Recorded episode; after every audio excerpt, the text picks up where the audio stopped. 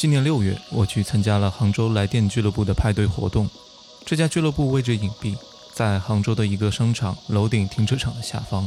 停车场的上下坡恰好是俱乐部的屋顶，而主理人图二将这个特殊的空间格局命名为他的派对厂牌“坡道”。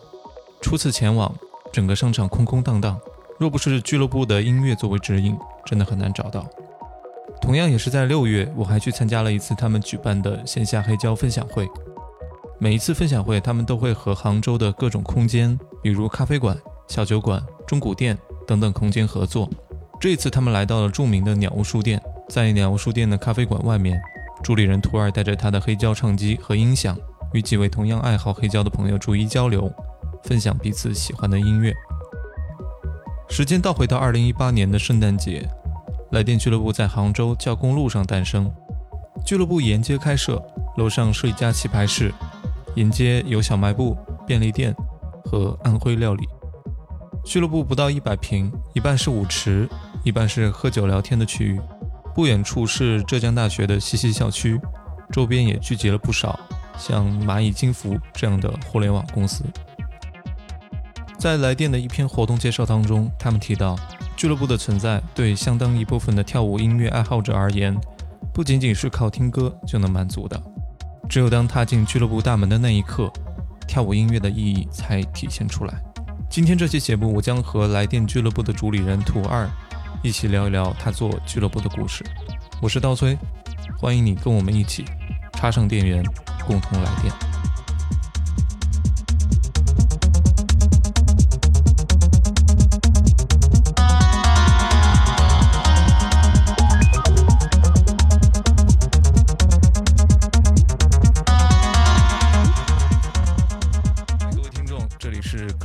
台，我是刀崔。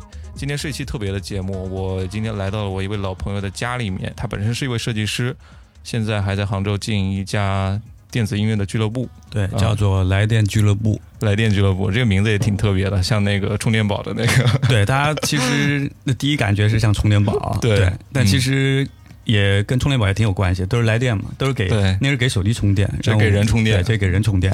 是，然后他身份也挺挺多的，现在也。主业还是在做设计，对我跟这位那个主播同事也是呃，真的是老同事了。对。我差不多一六年左右呃来到杭州，嗯，然后那个时候呃在互联网公司嘛，然后也是这么多年还是在做本职的这个有关呃体验设计、交互设计这一块的一些工作。除了这一波正常的白天的工作之外，一八年年末然后开了。呃，这家叫做来电俱乐部的一个地方，英文叫 Lighting 是吗？对，英文叫 Lighting。其实我们这个名字，呃，是来自一部电影啊，一个我看到那个截图了。对对对，其实是李安的一部那个早期李安三部曲里面的，嗯，是《喜宴》里面的一一一段对白。喜宴。对，因为那个时候有一个那个华裔嘛，他在美国，是，然后他家里面一直给他呃相亲介绍对象，他其实是个同性恋，对，其实是个同性恋，然后给他一直呃。推荐那个女友，对女友的那个那个那个俱乐部啊，就叫来电俱乐部哦。呃，我们其实也是一个想能够给大家更好玩的地方，也是因为它来电跟 lighting 其实也是比较有谐音的嘛。是对，然后我们就取了这个样一个中文名，也比较好记。对对。然后一八年年底，我们第一我们刚开始的这家店啊，是在杭州的城西。交公路上，就是离浙大其实很近了。对，离浙浙大很近。然后交公路上是一家门面，就是街街铺，一家很小的街铺，呃，面积也不大，可能也就七八十平。然后我们那个时候在一楼啊，二楼是一个棋牌室。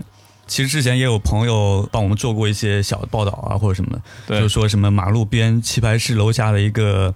呃，喝酒蹦迪的一个地方。对，我记得当时我去了一次，那个招牌还挺醒目的，一个黑白色的一个招牌。对对对，是的，七八十平，你们大概画了一半是一个小的呃演出现场的地方。对，有一个类似于小的舞池一样，然后外面是吧台。对，然后那时候我记得我们那个街铺旁边还有一个卷卷拉门。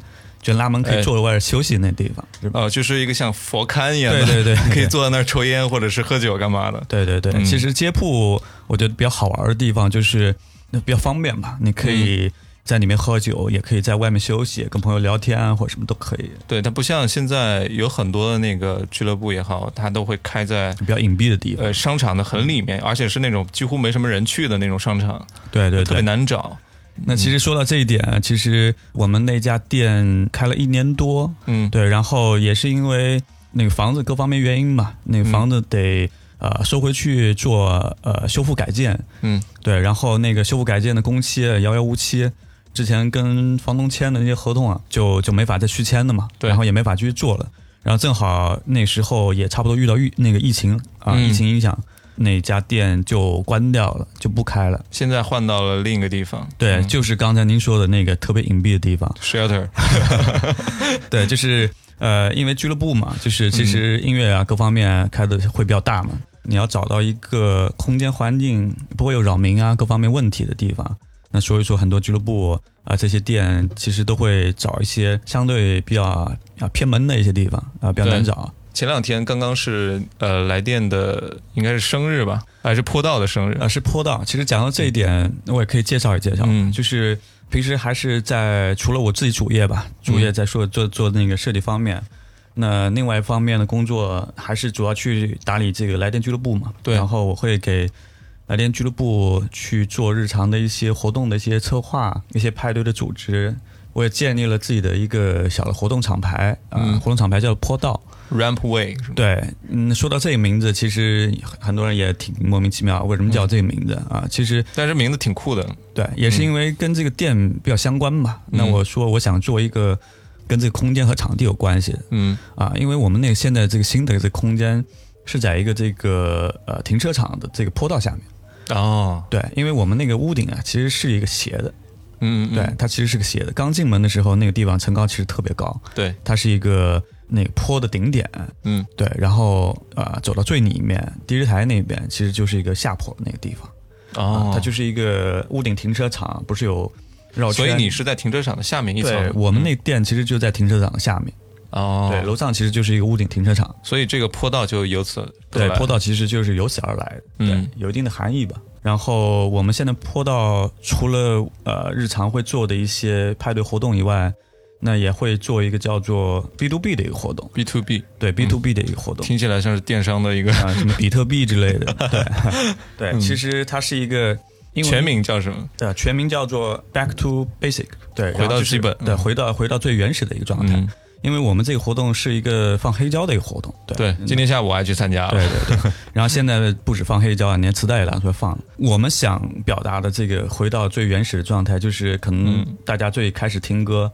那都是用这个用盘，对，用用黑胶嘛，然后要么就是磁带。那其实这一类都是一些比较模拟的一些信号嘛。对对，那现在大家听歌都是 M P 三嘛，都是数字性、数字数字音乐，那都是快消嘛，数字。就可能大家很多人现在没有见过所谓的黑胶长什么样，也没有摸过。然后磁带可能只有小时候，小时候有磁带，对，但是现在可能大家也没有接触过了。对，逐渐被音乐市场给淘汰了，都是手机听歌嘛，更方便一点。所以这种活动其实可以让更多人见到这种唱片也好，或者是黑胶也好，它真正的你摸到摸到手上的这种质感是什么样的？对对对，因为现在大家听歌都是手机听歌，然后你一键下载或者不用下载，只要你网速够快就在线听嘛。对。那其实那个年代大家呃对音乐的这份这份心存感激吧，或者说这一份珍重是特别难得的。嗯。你可能那时候你买一个 CD 也好，买一盘磁带也好。你去音箱制品店，其实价格还挺贵的，是是吧？要存很久钱。对，那个时候可能还是学生，你买一盘磁带可能得好几十块钱，你一个月也没多少钱，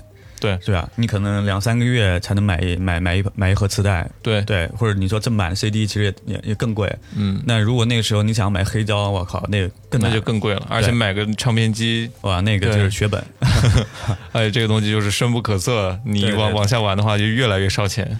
对，但就是因为它显得那么的珍贵，然后你才愿意花更多的时间去研究它，研究它。然后我为什么喜欢这个艺人，喜欢他的这张专辑？你是有研究的，嗯，而不是说像现在听歌一样，就是哎这不好听我就不听了，就快消品了嘛，我就我就换换到随机想换到我想听的那些音乐。对我我刚听你聊这么多，包括你的店也好，你的这个活动厂牌也好，其实都是你现在副业在做的一件事情。但你肯定是接触这个东西也比较早，所以我更想知道你。呃，除了这个店之外，你个人接触到这些东西的一些故事，呃，其实接触这方面还挺早的。对，我我觉得我们要把这方面给大家讲清楚，因为我们很多听众可能不知道所谓的我们我们经常口头上说，比如说电子音乐也好，或者说跳舞文化。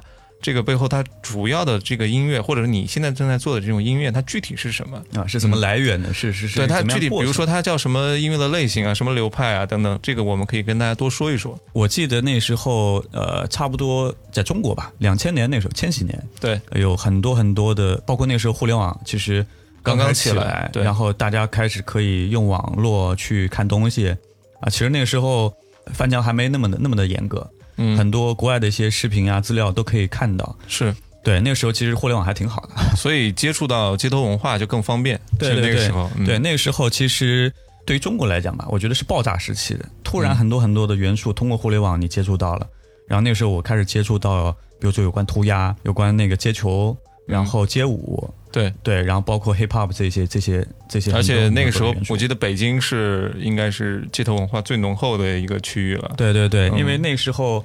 呃，因为我自己平时做设计嘛，那我也美术生嘛，我那时候也是对涂鸦有很浓的兴趣，也在玩涂鸦。嗯，然后身边也有朋友也在也在也在玩涂鸦，然后也跟着一起玩嘛。然后通过涂鸦这个媒介背后了解到呃一些涂鸦有关的艺人、电影，嗯，然后包括包括音乐，是因为艺术是相通的嘛。对，那绘画是一种艺术，然后音乐，那其实背后它所表现的、所所想表达的东西。很多都是一样的，而而且这个很有意思的一个点，比方说你是从街舞呃知道街头文化的，或者说一开始玩的是涂鸦，但你最终都会去了解这这个文化背后它有什么样的它的音乐，可能其他的一些文化它它本身只有，比如说它只有绘画，但是它没有它属于它的这种风格的一种音乐在，但这个街头文化它就很特别，它有它属于自己的这种音乐的风格。对，因为说到街头文化。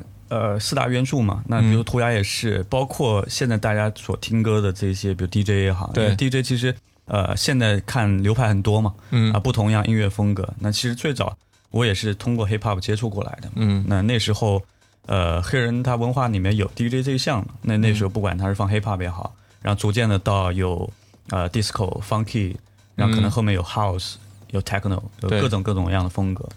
我看到那个 DJ 这个东西的时候，我是看那个《黑胶时代》，对，好像有个美剧吧？我那个对，那个美剧里面就有一段是那个黑人在在在那个舞池里面去放放音乐。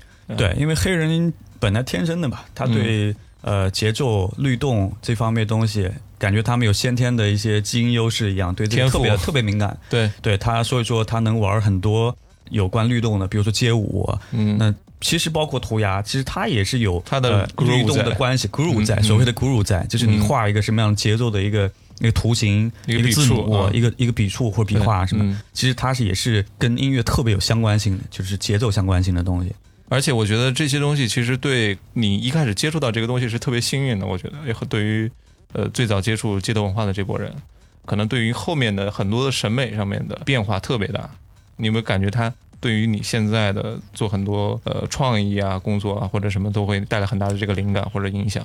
对，我觉得其实确实也挺幸运的吧，就是那个时候呃互联网在那个时候还能看到很多东西，以前也没接触过嘛。那时候就感觉自己像海绵一样，我靠，这么多新鲜的东西、好玩的东西，之前都没有接触过，是。然后有特别浓的兴趣，然后去去去每天看这些东西。我记得那时候，呃，很多人经常去网吧打游戏嘛。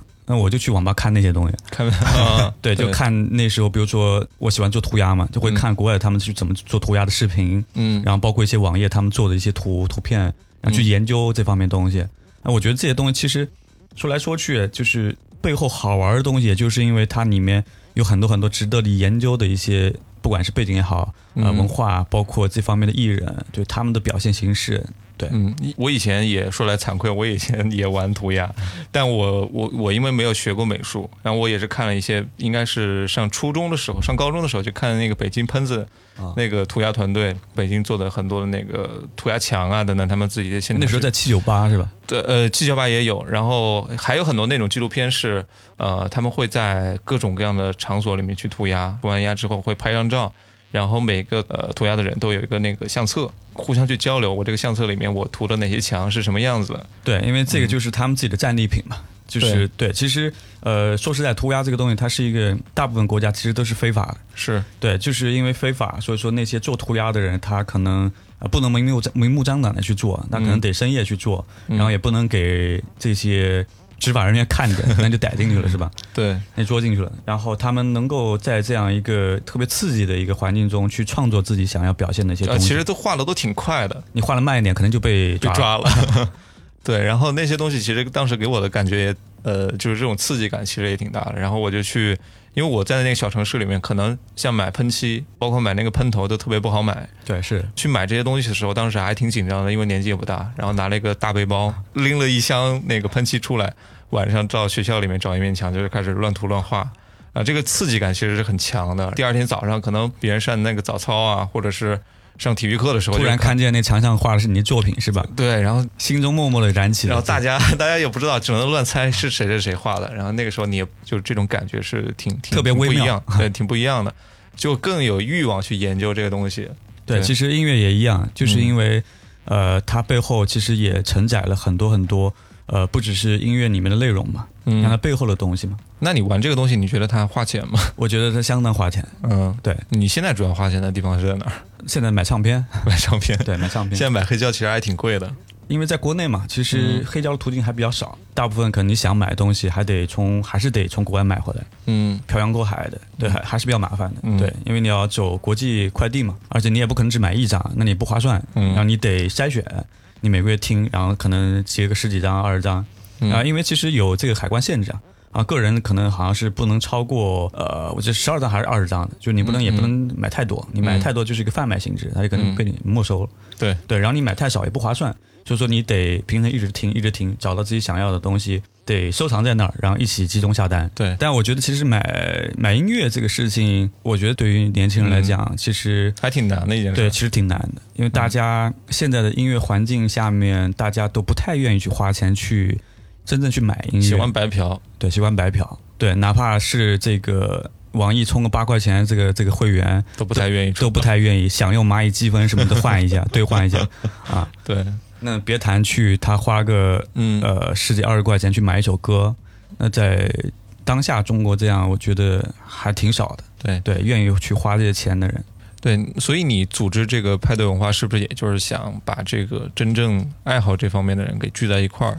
啊，这是一方面吧。我觉得其实另外一方面就是，其实自己也很喜欢这方面的内容和和音乐，包括一些艺术家。那也是想啊，给这个城市吧，年轻人带来一些呃好玩的体验，不一样的东西。那有一些人他可能呃以前就是喜欢这些，那他可能找到一些呃有归属感的地方可以去玩。那有些没有接触过的年轻人。那给他一个新鲜好玩的机会，那也可以去尝试一下。呃，我觉得杭州这个地方其实挺特别的，吃饭也没什么好吃的，然后美食荒漠，对玩可能也比较呃比较单一。呃，今天还在跟朋友聊，就觉得很多地方，比如说天目里也好，然后东兴河状元也好，很多地方都是为了拍照。对，杭州是一个特别大的这个网红打卡，全民网红打卡的基地。对，呃，所以说真正想要在这里去玩。呃，尤其是你这么一个这么小众的一个俱乐部，呃，你有没有觉得这个做这件事情很艰难？那肯定还是很艰难。嗯，对，因为这个城市杭州是一个内卷特别严重的城市，对，大家其实都在每天盲目着工作，嗯，然后其实很少有时间和精力再拿出来去做很多别的方面的一些研究，因为其实这些小众的东西其实是需要你花很多时间，呃，去积累的。去去去堆在那个上面的，你才能对它有产生浓厚的兴趣。对，无论是花钱也好，还是你去研究它也好。对，我觉得相比花钱来讲，花时间和精力其实是更难。对，对，因为有些人他可能有钱，他也不愿意去花这些时间放在上面去研究它。嗯，大部分时间大家去把更放松的地方，对，要么拿时间去赚钱。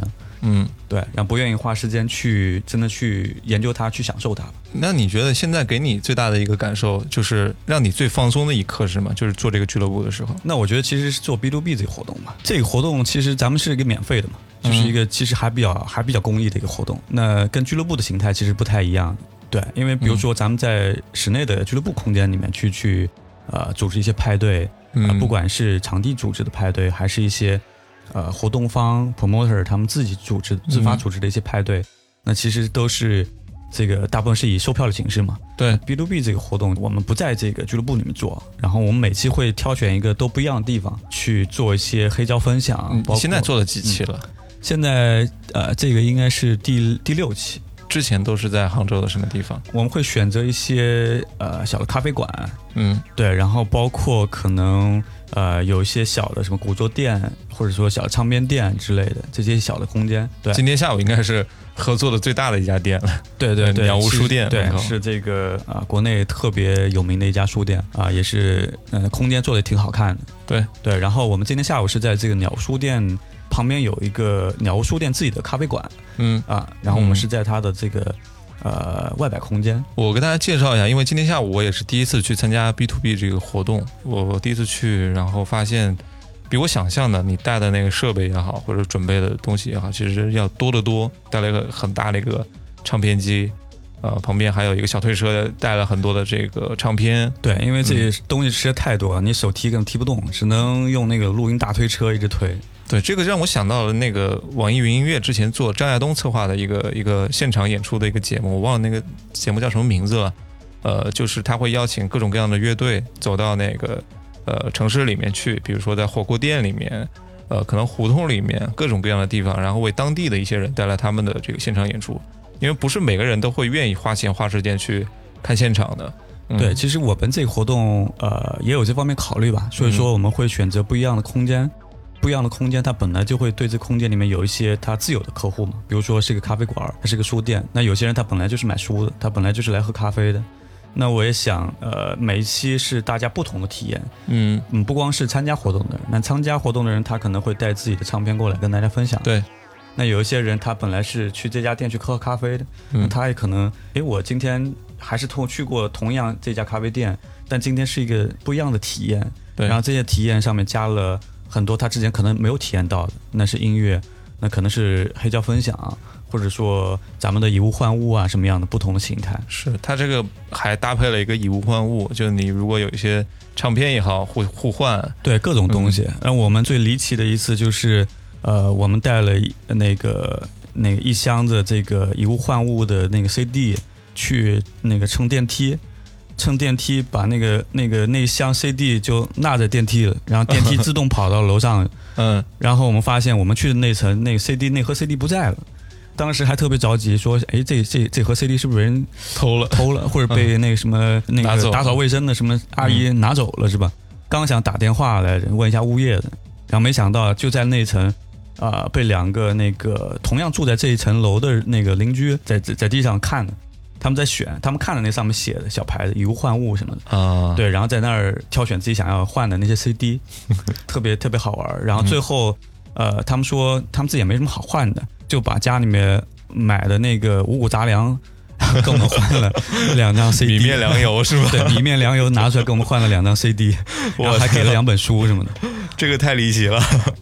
所以这个活动真是呃有一些意外的惊喜在这里面。对，就是很多他们自己在家啊，有拿游戏游戏碟，然后换换换音乐的，也有拿什么书籍啊、旧的书刊，然后换一些唱片啊，也有些人自己带了一些唱片。哎，他觉得那张唱片也不错，他想借回家听，然后把自己的唱片给你听，这样其实也还也还 OK。对，但是我想到一个问题是，尤其是今天下午我去参加的时候啊，我也带了几张我的那个黑胶想去放给大家听。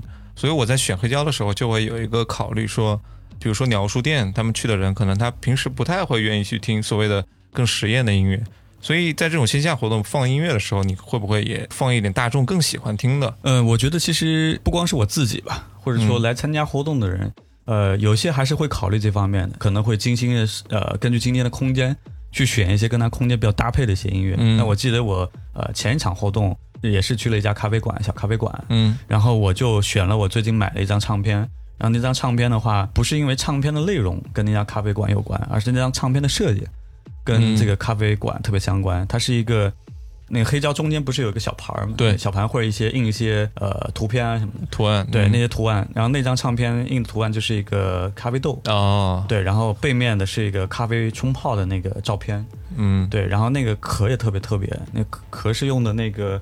有点类似于那个原木风格的那个纸浆的那个、那个、那个、那个做的那个封套，嗯，其实跟咖啡这个元素特别相关。包括有些朋友他可能也会考虑空间的相关性，比如说这是一个更 chill 一点、更舒服一点的，或者更文艺一点的吧。对，然后他可能会在音乐方面或者唱片方面也会选择。但我觉得其实也没那么局限吧，过来的人也都是不一样的嘛。嗯，大家也不一定就是因为这空间我想要听更安静一点，因为毕竟咱们不是在那个室内空间，不需要特别迎合在那个空间里面的氛围。那大家也可以带一些自己觉得特殊好玩的音乐，因为其实我们每期活动还有一个小的环节，就是会选一个每期最佳金曲，然后最好的分享的对最好的分享这首歌。那我给这个最佳金曲是这样定义的。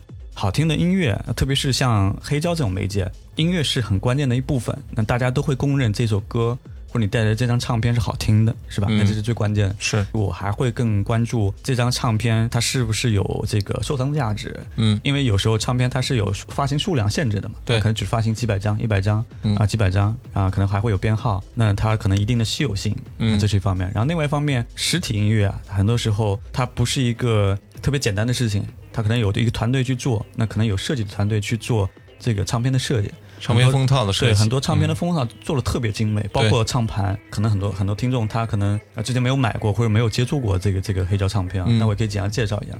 那黑胶唱片的话，其实。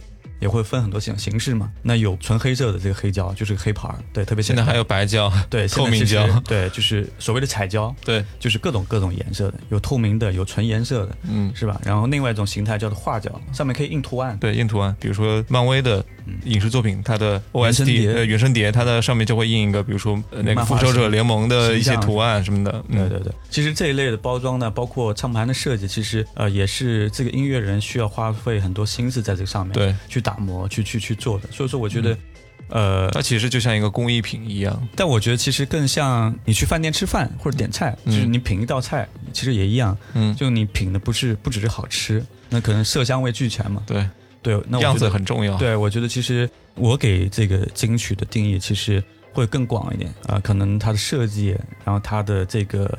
价值啊，然后包括它的音乐的是否好听，多方面原因吧，去去评一下每期。呃，我觉得这个事情可能玩过的人来讲，它其实是特别呃细节，然后你能讲的头头是道的一个东西。但真正呃，你让一个普通人去接触这个东西的难度，你认为是在哪里？我觉得最大难度是因为在中国。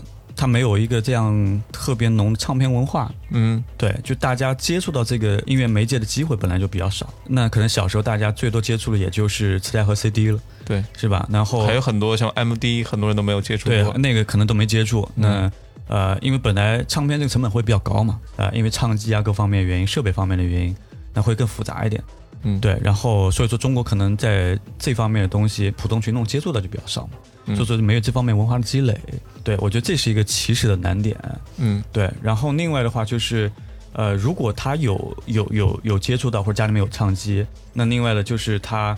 买唱片也很难嘛，所以说渠道也很少。对，所以说我觉得这个还是最大的困难点。我因为买唱片其实时间不长，可能也就一两年左右的时间，然后我的家里唱片数量其实也不是特别多。但我最早想要去买唱片的时候，那个时候我家里还没有黑胶黑胶唱片机，单纯的因为，比方说我我喜欢这个歌手的以及某些专辑，然后我为了去支持这些歌手，我会去选择购买他的实体实体专辑，然后或者是因为他的那个唱片封套做的特别好看，比方说现在去。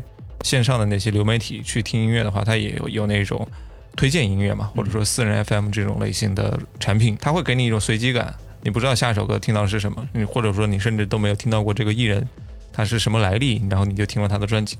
有时候去买实体也会给你这样的感受，你可能都不知道这个艺人他到底是什么风格的，他到底是什么背景的，因为他的唱片封套设计的特别好看，你就愿意去消费这个东西。我刚才也说了，那个封套的设计其实很重要，封面的设计的这些画面的感觉，其实跟他的音乐相关，其实也特别有关联性的。对他表现的什么样的元素，表现什么样的画面风格，其实可能他的音乐表现也是这样的，是同步的。而且对于我来说，可能呃刚开始接触这些唱片的时候，更愿意把它当成是一个家里的一个很好看的一个摆设。对，呃，就像你买一幅那个画一样挂在家里，我觉得它也起到了很大的这个一个装饰作用。对，我觉得对于刚起步玩这些人，其实很多也是通过这方面去去去了解嘛。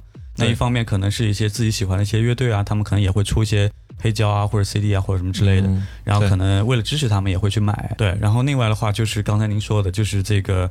呃，因为封套的设计特别好看，然后我就去去买了它。嗯，而且我觉得收藏这个东西，可能你也是一个物欲相对比较强的一个人，就喜欢去买很多各种各样的这个东西。呃，我最近还买了那个来电的三件套。对对对，那是坡道的三件套。坡道三件套，坡道的它出了一些周边嘛，T 恤，然后有个很好看的那个圆毯。坡道正好今年六月份是我们这个厂牌活动一周年，然后我们也刚做完三个城市的小巡演，嗯，然后第一站是在合肥。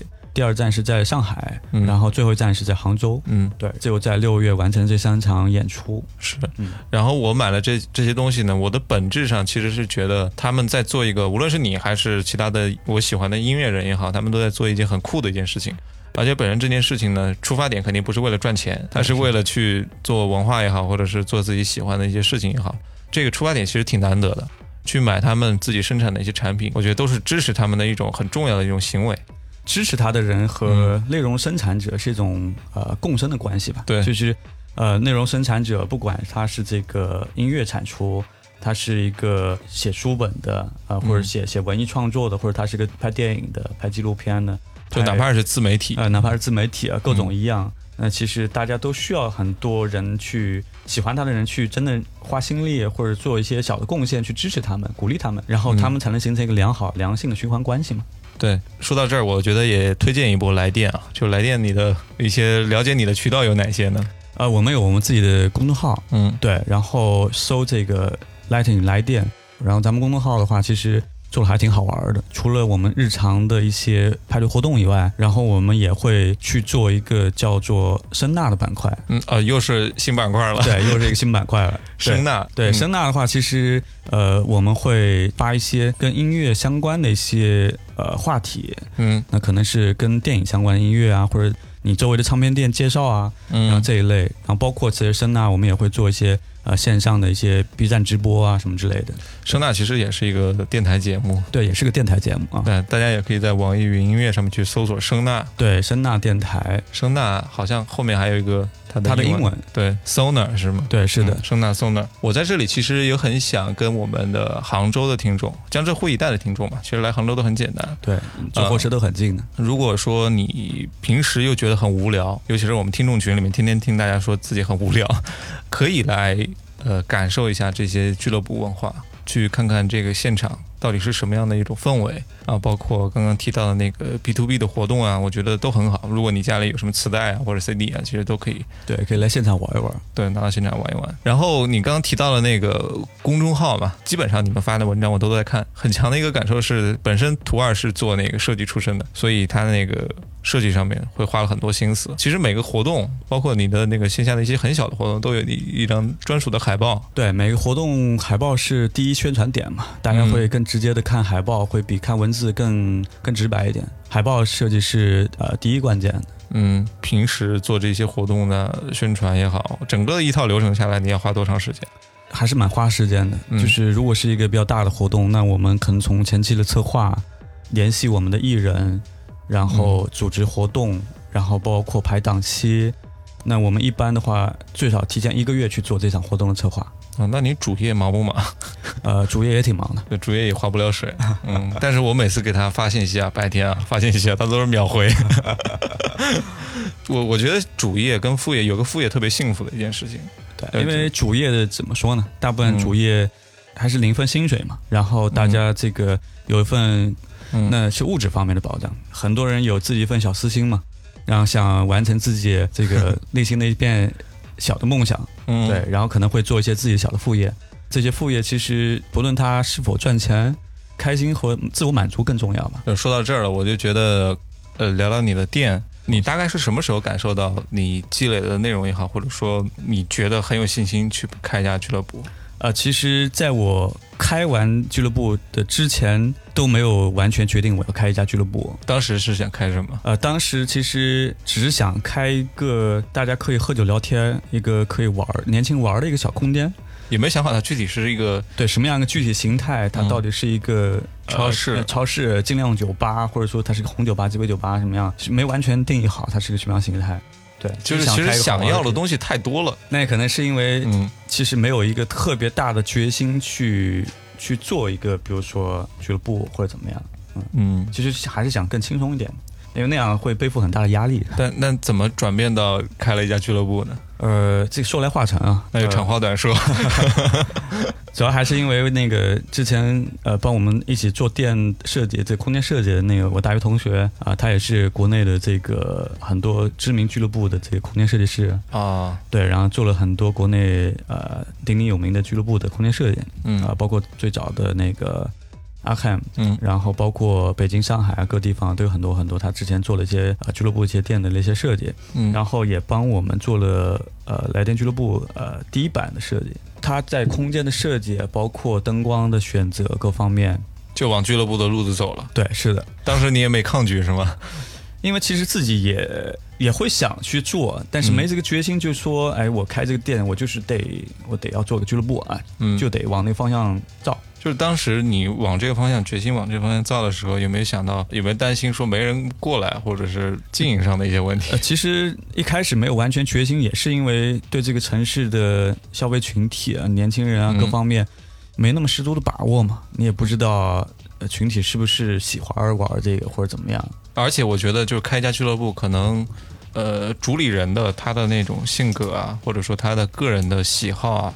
其实很大程度上影响了这个俱乐部的走向。对，是的，是的，因为每个俱乐部可能自己的放的平时放的音乐风格啊，或者说俱乐部的空间，它的给你的感觉、氛围的感觉，其实是跟做这家店的人他自己喜欢的东西是非常直接相关的。那你一开始是一八年的，我记得是年末，年末应该圣诞节左右的时候，差不多十二月份吧。那次开店的开业的时候，你什么样的情形你还记得吗？啊，第一天感觉就是一个自己所有的好朋友从各地方来的看家的一个大派对的感觉啊！有没有送花篮的？啊，有啊，送花篮。然后呃，演出的嘉宾都是自己的朋友，对，都是自己的朋友。嗯，当天有多少组那个嘉宾过来演出？呃，嘉宾演出倒还好，应该三到四位吧，三到四位演出。什么？没什么。什么？全是朋友。说了。嗯啊。我说是演出的嘉宾也是朋友。我说了，我说他他说了。啊，他说来了都是客。第一第一天音响烧掉了，墙也给砸掉了，喝多了。啊，那不是墙，没事，你具体说一说嘛。就是那天你们玩到了几点钟啊？应该早上吧，大家都喝的胡乱醉的。当时有没有什么出现什么意外状况？呃，意外状况肯定很多的，因为第一天开业，你完全摸不到头脑，不知道会出现什么样情况，很正常。呃，我们连一个成型的 DJ 台都没有。那时候因为刚做完那个室内空间的装修嘛，很多小的细节各方面东西还没到位，对，然后来不及做，但是也得想赶着那个节点去做开业嘛，嗯，选个好日子，对，选个好日子。我记得我们第一天的放设备的第一台，是我们那个那个拖了两个冰柜过来，下面还有那个什么冰激凌是吗？没有，就是那个冰酒的冰柜，那个冰酒冰柜，操操作台一样，那个不锈钢的那个，是是是。所以一切都很简陋，慢慢的后来就呃越来越丰富。对，然后放歌的那时候音箱是我们是我自己家里面监听音箱，对，那是还是小音箱嘛？对，小的监听音箱，嗯，对，然后有一个低音炮什么之类的，然后两个音箱也也都直接那个办完这场活动也就再见了，哦，就烧掉了是吧？我靠，那这个成本还是挺大的。对，没没关系，那个音箱还是可以维修的。对，然后朋友喝完之后，因为我记得我们有一面墙是那个呃，那叫什么啊？阳光板做的那个那个造型墙啊。对，朋友喝多了，直接把那面墙给给凿通。我靠！第一天我觉得还是很难忘的一个回忆。对对。后面慢慢的走上正轨，你觉得是什么时候？我觉得真正走向正轨还是我们嗯搬了新店。对，因为呃，对我们来讲还是一个比较大的转折。呃，在关了老店了之后，也会重新考虑，呃，是否要再新开一家店。嗯，因为关老店的时候，大概是什么样的感受？呃，有搞搞个什么派对吗？关老店也有，关老店其实这个消息传的特别突然。嗯，对，因为他不是提前啊，就跟你说，可能哎，我我我五个月之后，五五个月或者几个月之后要关店，突然说啊，这个店这个地方来电也没电了，哎，没电了，要回。做翻修改建，嗯，然后具体时间也不告诉你，嗯，然后基本上就是你不能再继续做了，而且关键是那个给我们消息之前，我们才做过老店的一个二次改造升级，对，然后也投了一些钱，做了一些空间的一些改变和设计。所以当时你的那个稳定的一波所谓的粉丝，他们听到这个消息的时候是什么样的？呃，其实那个时间节点有一个很大的关键节点，就是我们基本上要关的时候，也是疫情来了，对，就大家还是基本上不能出来了，对，就是想玩也也没法出去了，嗯，对，所以只能线上，呃，感怀一下，对，因为我们办完最后一场呃老店关门的这嗯。这个派对，那时候其实也差不多有疫情了，嗯，对然后很多实体店铺基本上也都不能开了，正好那个时候我们也就把那家店给关了。杭州其实类似像你这样子的俱乐部其实不多，对，其实不多，也就其实一两家吧。你你还是有想过，就是这家店可能以后不开了，是吗？对，因为其实重新再开一家店，呃，其实不光是资金投入吧，你得重新再投一波钱，去从零到一再开一家店，重新做装修，重新做设计，从全部都翻倒了重来。嗯关键是说实在的，你要新开一家店，你是否有更足的勇气让这家店继续坚持下去？所以你有什么样的契机让你决定再开一次？因为既然都开了这家店嘛，嗯，然后。呃，群众们也在呼吁，是吗？虽然对，虽然其实也没那么多的那么那么大的群体嘛，它毕竟是一个小众的东西嘛，那也有一波人还是呃挺喜欢这个空间的吧，觉得给他能带来好玩或带来类似于家的感觉吧。所以有一部分原因是其实是为他们开的。对对、嗯他们也希望这个店能够重新开起来。那这家店开业的时候有没有再办一次派对？有啊，就是嗯开业嘛，就是换了新的场地，然后我们肯定也会去做呃新的开业派对。嗯，那天你还记得吗？呃，那天也记得，那天嗯记得，那天的话，其实我们是五月，应该是呃，正好是五一劳动节，做了连续做了差不多三天的派对，然后请了三天的嘉宾过来做派对活动。哎，能不能在这里也介绍一下你们的嘉宾？就是坡道，呃，坡道是一个厂牌，厂牌下面有很多你们的这个艺人跟嘉宾。对，但是坡道的话，其实是嗯我们自己的一个厂牌活动，所以说嗯嘉宾有一些是我们外请的一些嘉宾、DJ 也好，但大部分还是我们自己去表演。嗯对，然后我自己，我我我会去做 DJ DJ set，嗯，然后我的搭档会去做一些模块的一些 live set，就是现场表演的成分更多。你可以介绍一下你的嘉宾，他们都是呃什么样的一个背景啊，或者他主业是什么？这啊，坡道请过来的嘉宾吗？都可以。就无论是你你自己的朋友也好，还是或者请的嘉宾也好，我们店里面其实请的嘉宾就是做活动的，还是比较丰富的，不一样都有。呃，有一些呃派对组织吧，然后嗯他们可能 base 会在上海，远一点的可能会在北京，嗯呃，然后他们可能都是全国去做，然后还有一些是我们店自己会邀请的一些嘉宾。那这些嘉宾的话，有一些是呃全职的音乐人，平时自己也会去做一些音乐配乐啊，然后平时也会去做一些演出 DJ 啊这样一些活动。然后还有一些嘉宾，他们可能也有自己的平时一些主业，只是业余去做 DJ 相关的吧，其实就有点感觉是有一帮爱好的人，爱然后玩的人。然后他们都各自投入了一部分精力在这个店里面。对对对，然后嗯包括可能跟、呃全国呃各个地方有一些俱乐部啊，然后嗯大家去做一些联动吧。我前两天跟那个图二在酒吧里喝酒的时候，还认识了他一个朋友，也是在店里面去做 VJ 的。他的主业就是做一个医生，对他是个全职医生，对，这个是挺挺神奇的，就很多。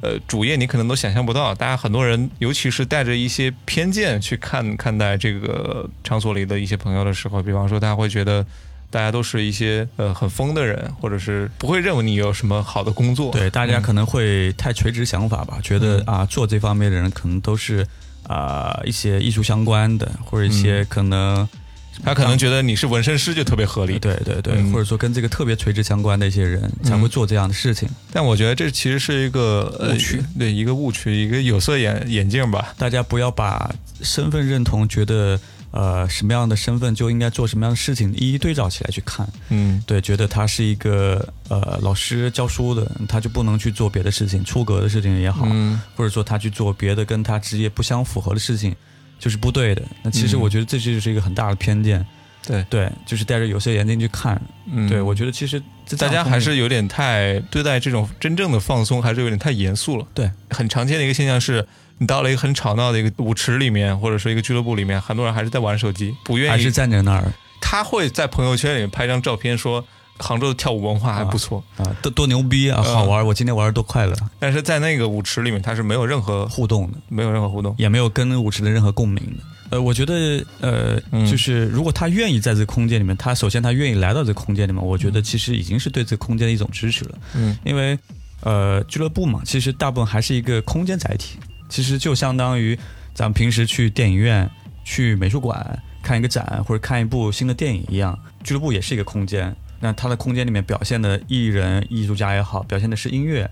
你可能去买一张俱乐部的门票，嗯，然后去了这个俱乐部里面去去去看今天的演出。那我觉得，如果那波人他愿意花个一百块钱或者几十块钱买今天俱乐部的门票，去支持今天晚上演出的 DJ 也好，或者表演表演者也好，那我觉得他已经是迈出第一步了。对，迈出第一步了。那我觉得，我觉得对于他这方面的，我是我是认可的，我觉得是 OK 的。对，那不管他是否。真正听懂今天放了什么，或者说他对今天的表现的东西是怎么样的一种，是不是认可？对一种共鸣关系啊，什么也好，那我觉得这是第二步。嗯，对我觉得第一步其实已经已经已经很不错了。我认同你前面那个说的第一点，就是大家付费肯定是是一个特别怎么说，它就是一个门槛。对，然后后面我觉得也是我经常跟很多朋友在一起交流的时候发现，无论是去音乐节也好，还是一些现场也好。可能真正能够跟音乐有这个身体上的互动的人，其实是很少的一波人。大家平时上班都是挺严肃的一个状态，也不太愿意说，我真正就是因为今天放了音乐，我就突破了自己。对，其实大部分还是还是挺拘谨，放不开，就是还是因为被呃平时日常生活束缚的太严重了。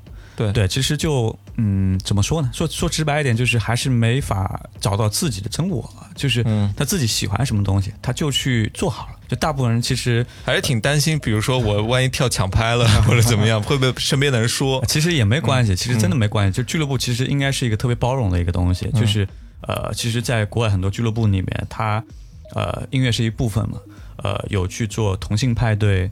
或者说这方面主题派对对主题派对很多很多东西，因为很多俱乐部因为是不给拍照的嘛，不让拍照，那也是因为关怀那波群体嘛，对，不让这波群体被被手机拍到或者怎么样，会让人觉得有安全感嘛。那其实让他们玩更开嘛。呃，说的那波人他，比如说去了俱乐部里面，他还是一样在玩手机，或者说只是拍拍照，不能很好的融入进去嘛。大部分还是因为平时生活或工作压力太强了吧。那你有没有对这些人的一些建议？就是说你到了这个。